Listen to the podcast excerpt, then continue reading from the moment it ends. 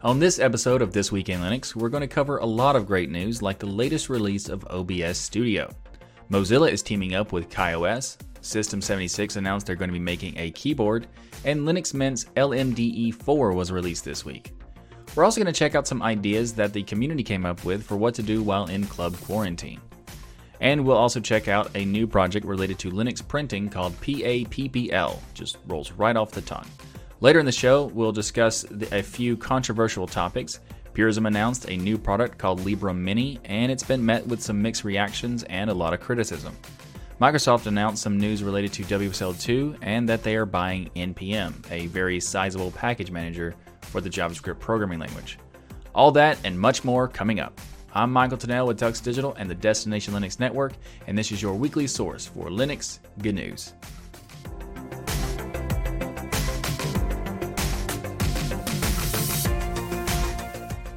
This episode of This Week in Linux is sponsored by DigitalOcean.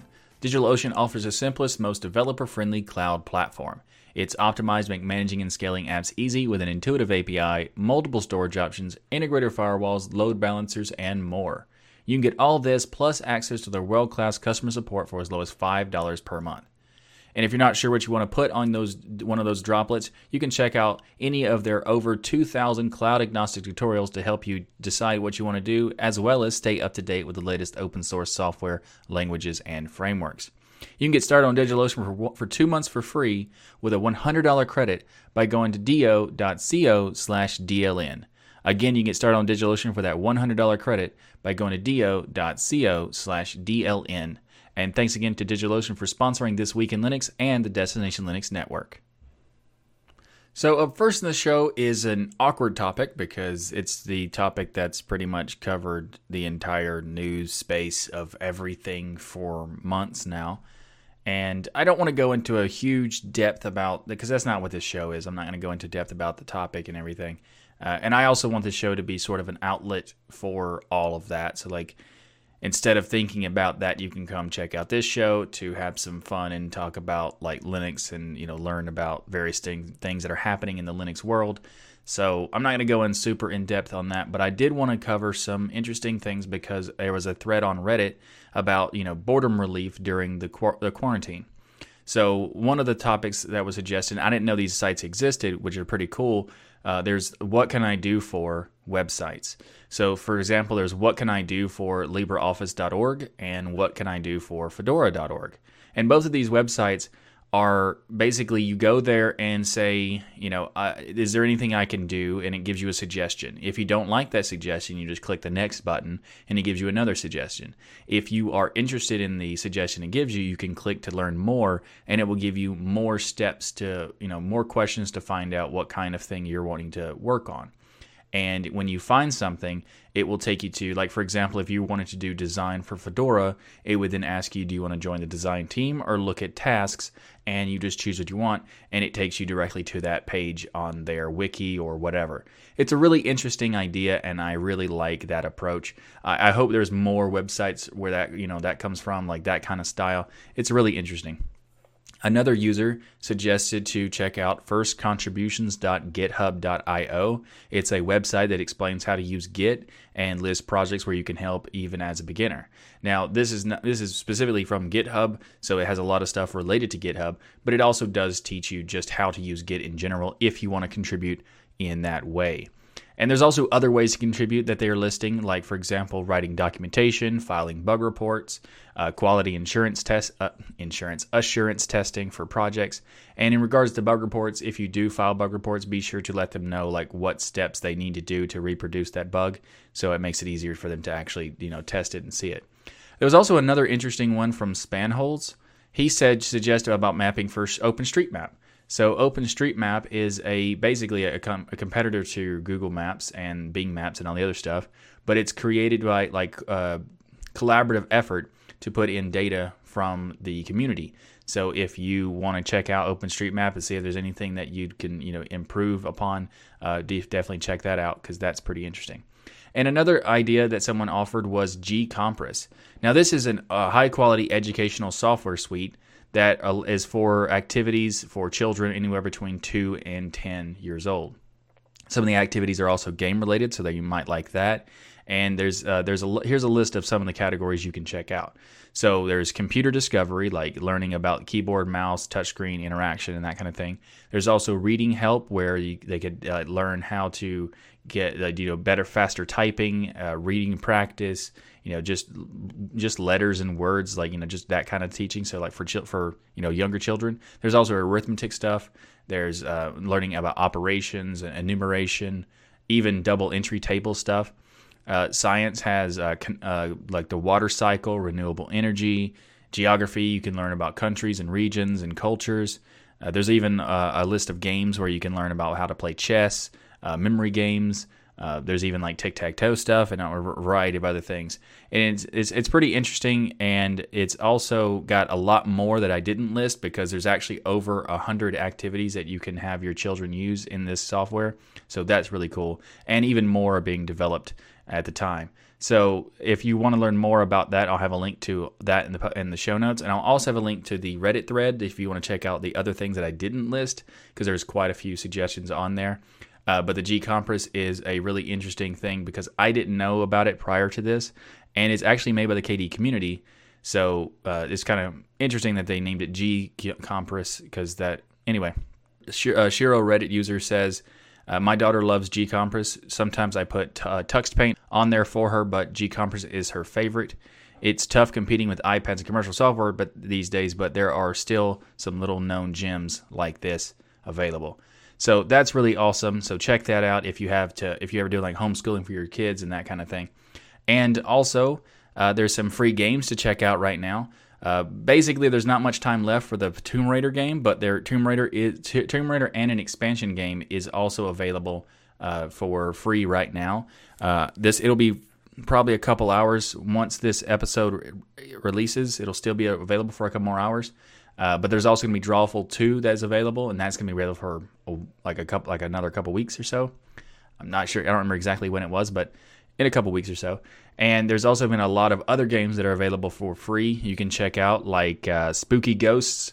Uh, dot, I think it's spookyghost.com. Uh, Lucah, Born of a Dream. Uh, Gunmetal Arcadia Zero, Zero. Super Rad Raygun, and many other ones. Even like the Half Life franchise still has it where you play, you know, free to play. Uh, while uh, kind of like a celebration for the release of the new Half Life Alyx game, which is coming out later this year for Linux. It's going to be coming out soon for, I think, I don't know if sure it's out for Windows yet or not, but somewhere. If you want to check out any of these games and, you know, these kind of these links, I'll have uh, links to the uh, Gaming on Linux thread or article about these games you can have a link for that. And I'll have the link to GCompris and the Reddit thread as well in the show notes below.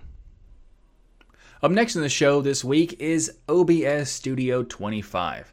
Now, this is a really, really awesome application. I'm a huge fan of this application. In fact, I use it to make this podcast as well as the other podcasts that I do, like the Destination Linux podcast. I use it for all the visual elements for both pod both, shows because it's a very very powerful application. It allows you to do all kinds of stuff very seamlessly and quickly. So for well, I mean, I guess not quickly in terms of like creating the different scenes and sources and stuff, but quickly in the terms of like not having to edit different pieces in and out of the application or like during the post production process. It saves me a lot of time in that case, and it also allows me to do all these different graphics stuff. I mean, I did the graphics in a different program, but the all the different like how I'm putting it together and making everything work, including this uh, logo underneath me. You see all these logos that are scrolling up and down. These are the distributions uh, logos that I like to. I just wanted to do that. It wasn't necessary, but OBS allowed me to do it, so I did, and I like it. Let me know what you think if you want in the comments below, but I think it's really cool.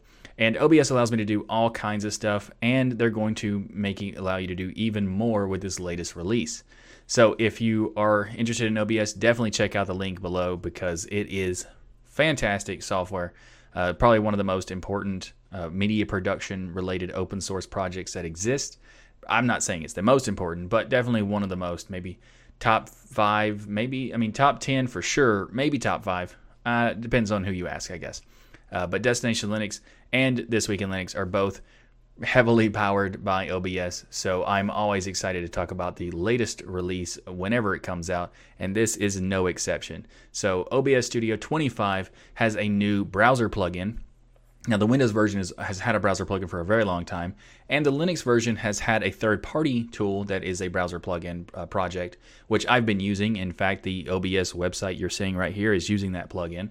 Uh, but this latest version of OBS 25 has the plugin, that plugin, uh, integrated into the official support, which allows you also allows you to do a bunch of other stuff like doing drag and drop support from websites. So You can you can just drag a URL into the create into the OBS to create a browser source, which is awesome. And they've also done some improvements to having uh, new, uh, the ability to control the source's volume. So, like for example, in the audio mixer, you could control the slider and stuff like that, but you couldn't lock that volume. Now, this would be interesting for a mu- music player in the back, music being played in the background. If you can lock that, you can make sure that the next time you load that audio, you wouldn't have to adjust it to make sure it's accurate. It would be able to lock it in a specific volume, which is awesome because there's so many different variables you could come up with to use that and it's just it seems like it's not that big of a deal, but it's a, huge time saver and really nice. And also, they've added support for the open source SRT protocol. They've added the a new ability to copy and paste selected sources. Now, this is fantastic. Copying and pasting multiple selected sources. You could already copy one or two, you know, one at a time, and then make a, a reference paste or a duplicate paste and that kind of thing, which is really nice. Saved me a lot of time, you know, having to rebuild things when I made my 40 to 50 scenes uh, per podcast. There's a lot of scenes. They give me a hard time on DL that it's more than that. They say it's like 700 or something. It's not that bad, but it is a lot. It, it is a lot. I admit that. Anyway, this makes it even easier for me to make even more scenes which is fantastic because I can copy and paste multiple sources at the same time and just make a ridiculous. I maybe you can make 400 scenes with this. I mean, I probably won't because that's excessive, but who knows? Maybe in the future. Who knows? They've also added the ability to capture Vulkan based games with the game capture sources, and they've added media source hotkeys to allow control of playback. Now, this is really awesome because there are some times where you'd have a you know a video in your OBS that when you switch to the scene, it would start playing the video, but might it might not always be efficient to have it like immediately when you switch. So you could switch to that scene, have that video playing, and then hit a shortcut key to automatically restart the video from where you want to do it. So you could do like a recording uh, you know, if you need to make multiple takes and stuff like that, I mean, I don't need to make multiple takes. I'm so good. I just do it one take. Uh, this is actually probably like the sixth take of this one, so I'm kidding. But anyway, this is really awesome and it allows you to do this control for playback of stop, pause, play, and restart with hotkeys. So that is awesome. They also have uh, plans to do uh, an implementation for the user interface, so you could use that, you know, that kind of control uh, through like clicking through a through your button, but the hotkeys are something I use all the time. And another cool thing about OBS is that it's not even been out a week yet, and they've already got two hot fixes releases. Uh, you know, that's not saying that you know it's great because there's bugs or whatever, but the fact that they if they find a fix or find a bug and they fix it so quickly, that's another awesome thing about OBS. So I'm a big fan of OBS. If you haven't figured that out after me saying that 50 times, but uh, yeah, how you'll find a link to OBS Studio 25 in the show notes below. Up next in the show is Mozilla teaming up with KaiOS. Now, this is some really awesome news because KaiOS is, if you're not aware, is the fork of Firefox OS that was originally made by Mozilla, but they decided that it wasn't going to be sustainable for them, so they decided to, well, stop creating it and KaiOS forked it to make the well KaiOS Technologies is also the name KaiOS is the name of the company as well as the operating system. So it's kind of confusing when I, which one I'm referring to but anyway we're just going to go with KaiOS from now. And KaiOS is a fork of that Firefox OS so it's really awesome that they continued it and now Mozilla is getting back into this this position of this project to help make it even better which is fantastic. So Mozilla says this. They're, they say, We're happy to partner with KaiOS, a company that shares our commitment to an internet that includes all of the peoples of the earth. A version of Gecko, the implementation of the web platform in Firefox, is currently used by KaiOS to render the web on their devices. This partnership will help ensure that KaiOS remains a robust and secure web platform, bringing their version of Gecko more up to date. and keeping it up to date with the latest features, website compatibility, and security fixes. This partnership is an example of how Mozilla can partner with other groups that wish to use Gecko, leveraging the tools and services that the Mozilla team used to ship Firefox today. And the KaiOS team says this. They say that we're excited to be working closely with Mozilla. Mozilla's work on Boot to Gecko served as the backbone of KaiOS from the beginning. Through this partnership, we can enable new features, improve security, and ensure better overall performance of KaiOS. Broadly speaking, these updates will mean many first time internet users gain access to more of the web's advanced digital services and devices that are affordable, reliable, and secure. One of the great things about KaiOS and Firefox OS is that it was very lightweight, so it could be on all kinds of different hardware. It doesn't need to be a flagship device, which is fantastic. So they say that we expect the partnership uh, from this partnership that say there's optimized OS performance for apps, websites, and services. And there's also some other things that they've mentioned that it is possible, like enhanced device APIs and feature compatibility will be more improved. Uh, upgrade to internet security and connection speeds via TLS 1.3, and additional hardware optimized technologies. Uh, like Web, WebGL 2.0 will be having advanced graphics th- for 3D games. Uh, the WebP AV1 stuff for image and video codecs will be improved. A lot of other improvements, like you know, getting better uh, up-to-date languages support, like advanced CSS for better web experience, async JavaScript functions for enhanced web uh, app uh, responsiveness, and progressive web app support for improved browsing experience and ease of uh, advanced apps development.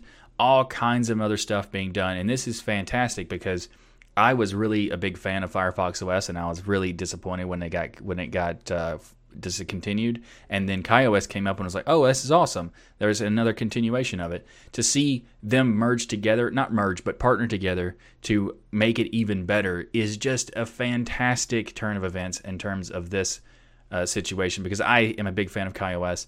Uh, and Firefox OS, so having them, you know, having Mozilla jump back into this game in this space is fantastic to hear. So I can't wait to see what happens with it, and I look forward to seeing uh, how how much better KaiOS can be. And if you'd like to learn more about this, I'll have a link to both the Mozilla blog post and the KaiOS blog post in the show notes below. Up next in the show, System 76 announced they're going to be making a keyboard, and they expect it to be at the end of the summer this year when it will be available. Uh, but they've listed about like their approach to what they're going to be doing to create this keyboard. And uh, Carl Richell, the CEO of System 76, says everyone uses their keyboard differently due to ergonomics, convenience, or to account for a dominant hand. Or and he says, and it's that time that we created a keyboard to accommodate these things.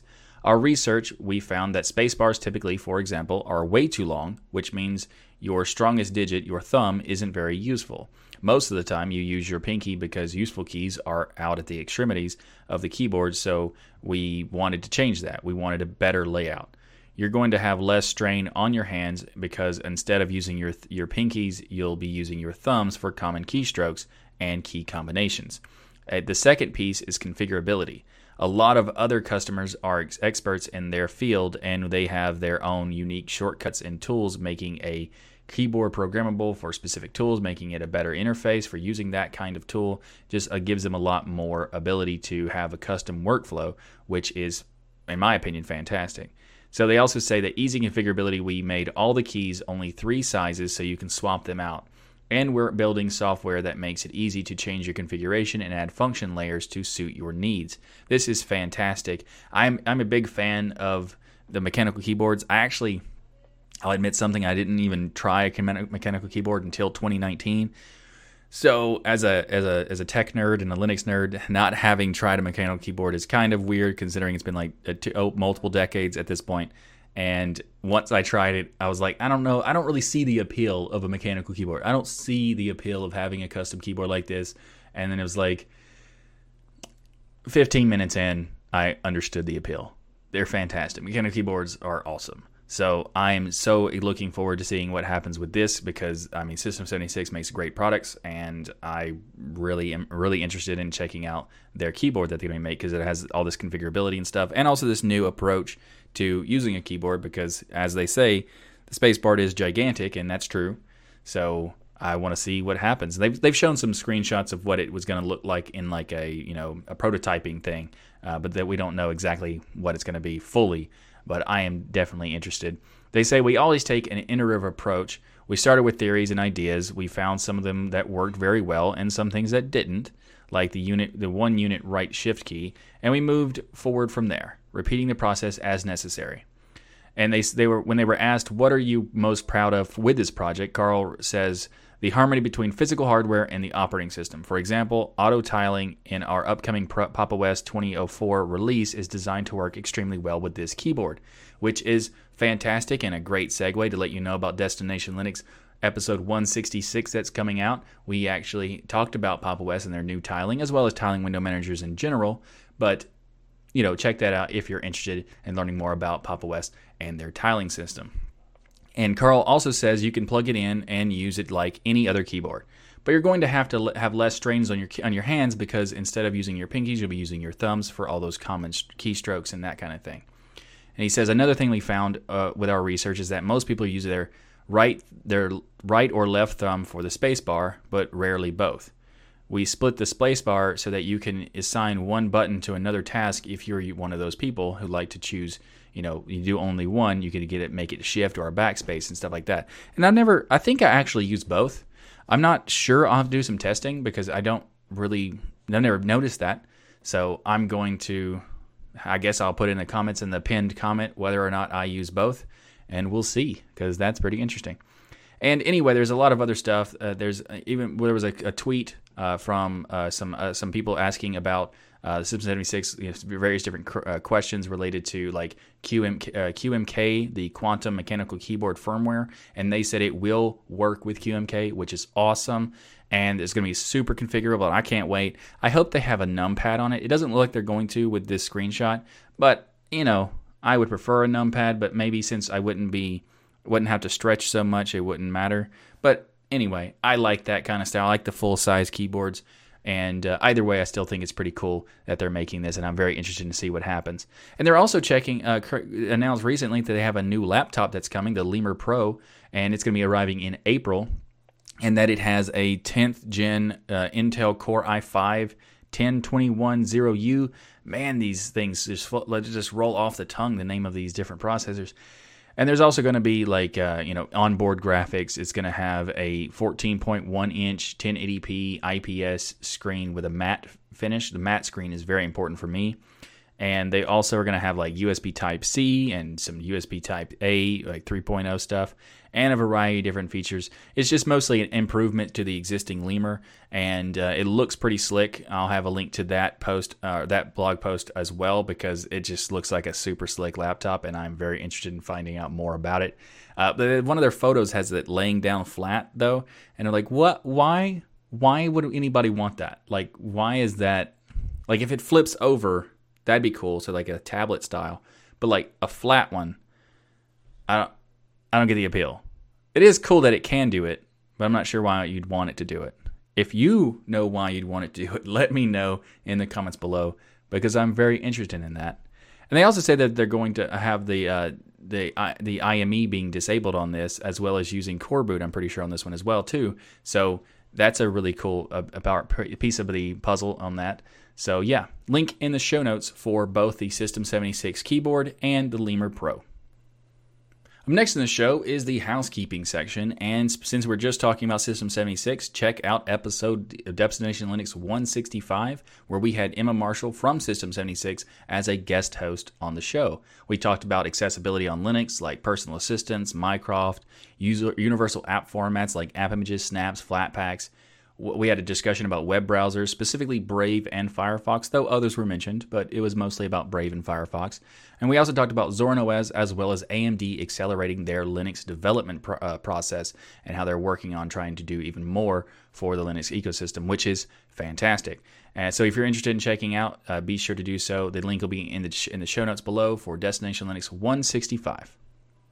Also, if you're not aware, Tux Digital and This Week in Linux are now on LBRY. If you're not aware, LBRY describes itself as a secure, open, and community run digital marketplace. that's a very fancy way of saying it's kind of like a competitor to YouTube. It also does, uh, it's not exactly a competitor to YouTube because it also allows you to do blog posts and stuff like that on it, but it's heavily focused at, or it seems to be heavily focused as a competitor to YouTube. And it also uses blockchain technology to power the platform, so it's super interesting in that concept. And in fact, I've actually contributed some code to LBRY since implementing it for the channel, so you could say it's getting pretty serious.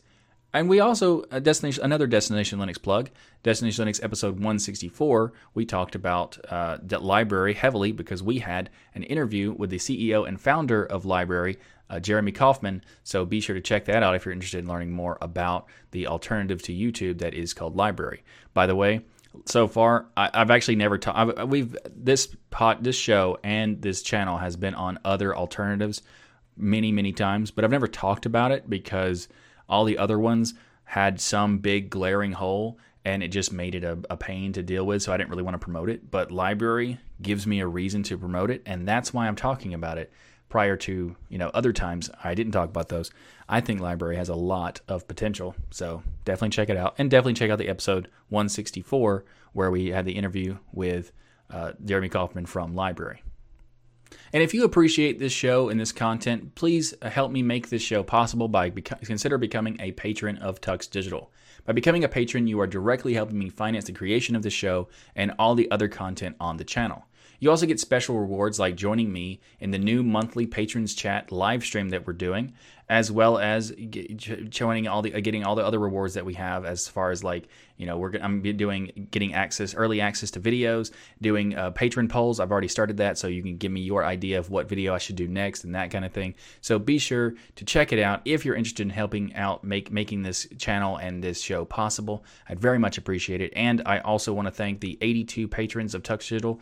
Very very awesome. Thank you very much for becoming a patron of the channel. It is incredibly humbling that you're you're wanting to do that, and I appreciate it so so much.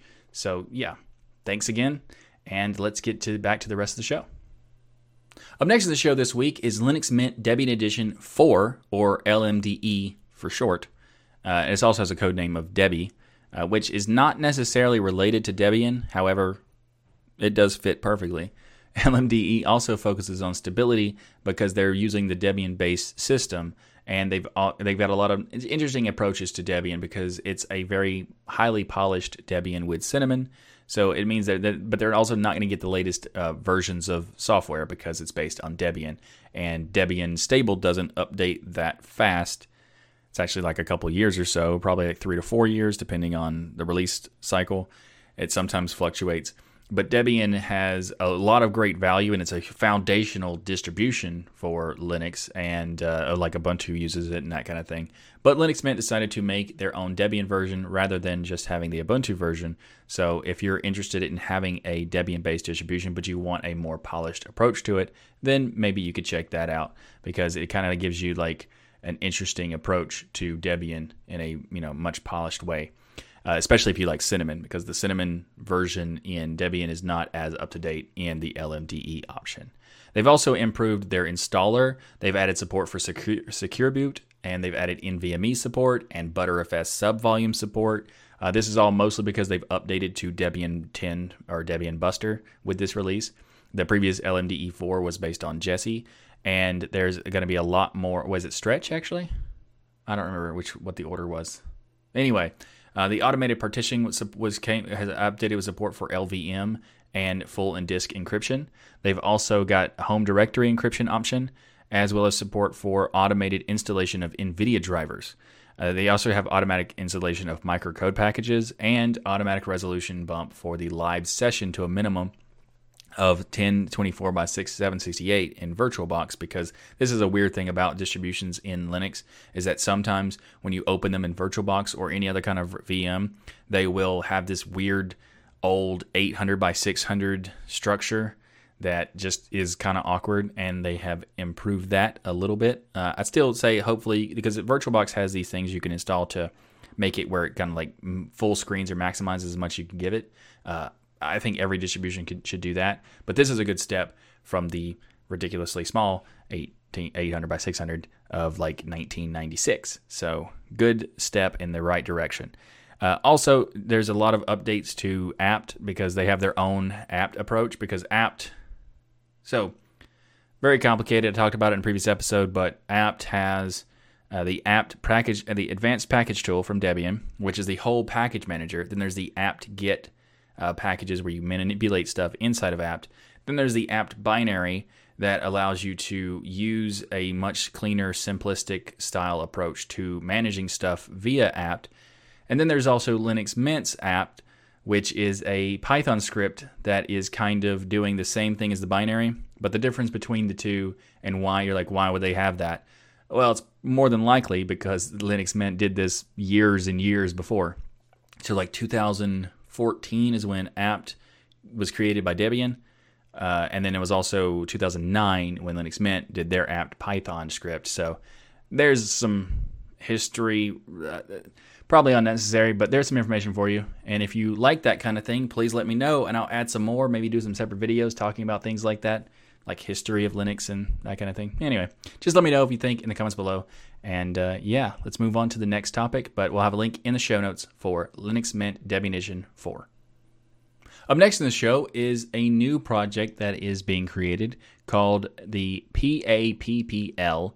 This is a printing framework for Linux and this is a really interesting topic. It's not actually available yet, it's still under development, but it's an interesting topic because it was created by someone who created cups, actually. So, a decade ago, Apple, or actually more than a decade ago, Apple acquired the cups source code from its developer, and also the lead developer became an employee of Apple. And that man, that person is named Michael Sweet. He recently parted ways with Apple and started doing the PAPPL project, and this is a printer application framework in addition to the other work that he does for the LPrint project. Uh, they're both released under Apache if you're interested in that part. Uh, but a, a PP or PAPPL, you really need to get a. Uh, I'm just going to call it PAPL. Okay, sure, why not? PAPL was developed as part of his work on LPrint and also the Gutenprint printer application. According to the PAPL GitHub page, PAPL is a, is a simple C-based framework library for developing CUPS printer applications, which are the recommended replacement for printer drivers. He says, I have specifically developed PAPL to support LPrint and Gutenprint uh, printer application, but it is a it is significantly general purpose to support any kind of printer or driver that can be used on desktop servers and in embedded environments. He says that PAPL supports JPEG, PNG, PWG raster, Apple raster, and RAW printing to printers connected to uh, USB and over the network. So PAPL provides access to printer via its embedded IP IPP everywhere. And uh, it, it says either local to the computer or over the whole network, which can be discovered and used by any application. One of the motivations in Sweet's developing of PAPL was for accelerating the IPP Everywhere adoption as well. So this is really interesting if you want to learn more about this. It's not technically ready yet to be used, but I just thought it was really cool that the guy who started Cups decided to, when he left that he started to make more improvements to printing on Linux because this is a very, very important topic for thousands, if not millions of people. So very awesome. Thank you for that work very much, Mr. Sweet. So if you'd like to learn more about this, I'll have a link in the show notes below. Purism announced the Librem Mini. So Purism has released a new NUC-like device called the Librem Mini. If you're not aware, NUC implies the Intel NUC form factor, and this is a small form factor device that has a significant amount of power. Let's try to pack as much as possible into a small form factor. And the specs of this particular device is an Intel Core i7 8565U Whiskey Lake Edition, 4 cores, 8 threads, up to 4.6 gigahertz CPU. And this that's the boost speed integrated graphics, option to upgrade to 64 gigs of RAM, one SATA 3 6 gigabit per second M.2 NVMe storage drive, HDMI 2.0, DisplayPort 1.2, which are both listed to support 4K at 60 Hz. It has multiple USB supports, so it's USB 3, USB 2, and USB Type C, which would be 3.1. It also has one RJ45 or gigabit Ethernet jack, as well as the option to include Wi Fi and Bluetooth modules.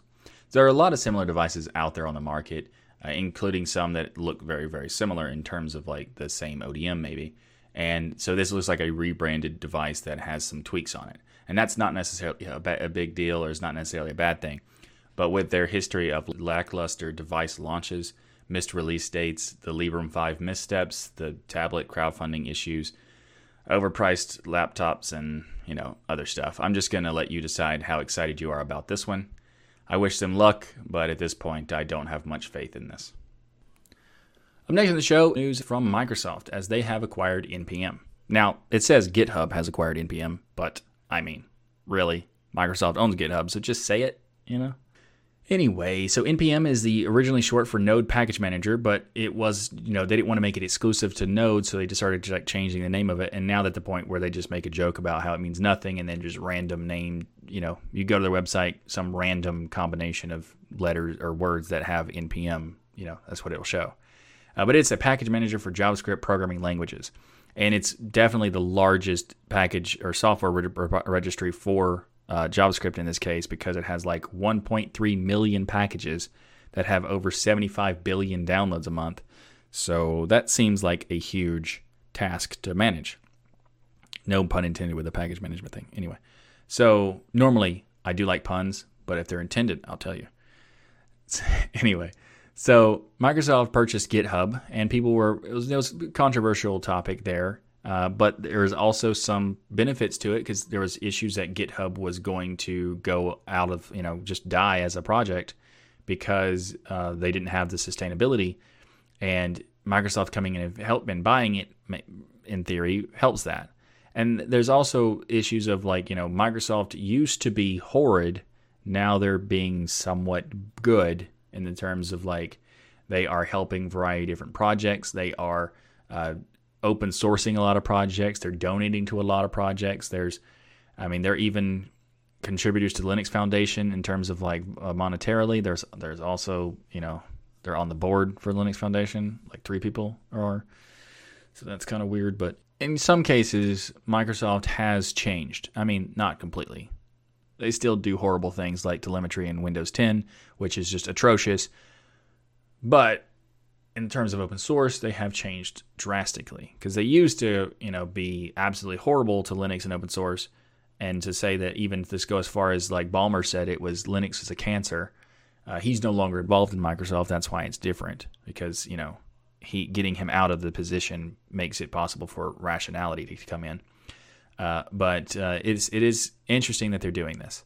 So the the opinion of a lot of people is that this is going to hurt open source and ho- hurt the JavaScript um, community or whatever.